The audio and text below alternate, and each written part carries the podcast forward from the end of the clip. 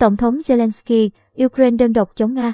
Hôm ngày 25 tháng 2, Tổng thống Ukraine cho biết nước này đã phải tự mình chiến đấu với Nga. Trong bài phát biểu toàn quốc, Tổng thống Volodymyr Zelensky nói, chúng tôi đã bị bỏ lại để phải bảo vệ nước mình trong đơn độc. Ai sẵn sàng chiến đấu bên cạnh chúng tôi, tôi không thấy ai cả. Ai sẵn sàng đảm bảo tư cách thành viên NATO cho Ukraine.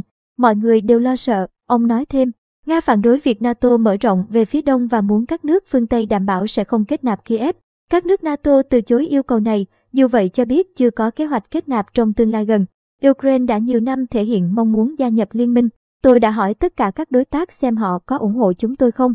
Họ ủng hộ chúng tôi, nhưng không sẵn sàng đưa chúng tôi vào một liên minh với họ, Tổng thống Ukraine nói. Hôm nay tôi đã hỏi 27 nhà lãnh đạo của châu Âu liệu Ukraine có gia nhập NATO hay không. Tôi đã hỏi trực tiếp. Mọi người sợ hãi, không trả lời. Còn chúng tôi không sợ, chúng tôi không sợ bất cứ điều gì, ông bình luận. Cũng theo Tổng thống Zelensky, 137 người Ukraine, cả quân nhân và dân thường, đã thiệt mạng kể từ khi cuộc tấn công của Nga bắt đầu hôm ngày 24 tháng 2 và 316 người khác đã bị thương. Ông nói rằng các nhóm phá hoại của Nga đã vào thủ đô Kiev, đồng thời kêu gọi người dân thành phố cảnh giác và tuân thủ lệnh giới nghiêm. Bên cạnh đó, Tổng thống khẳng định ông và gia đình vẫn ở Ukraine, bất chấp Nga xác định ông là mục tiêu số một. Họ muốn hủy diệt Ukraine về mặt chính trị bằng cách hạ bệ nguyên thủ quốc gia, ông phát biểu.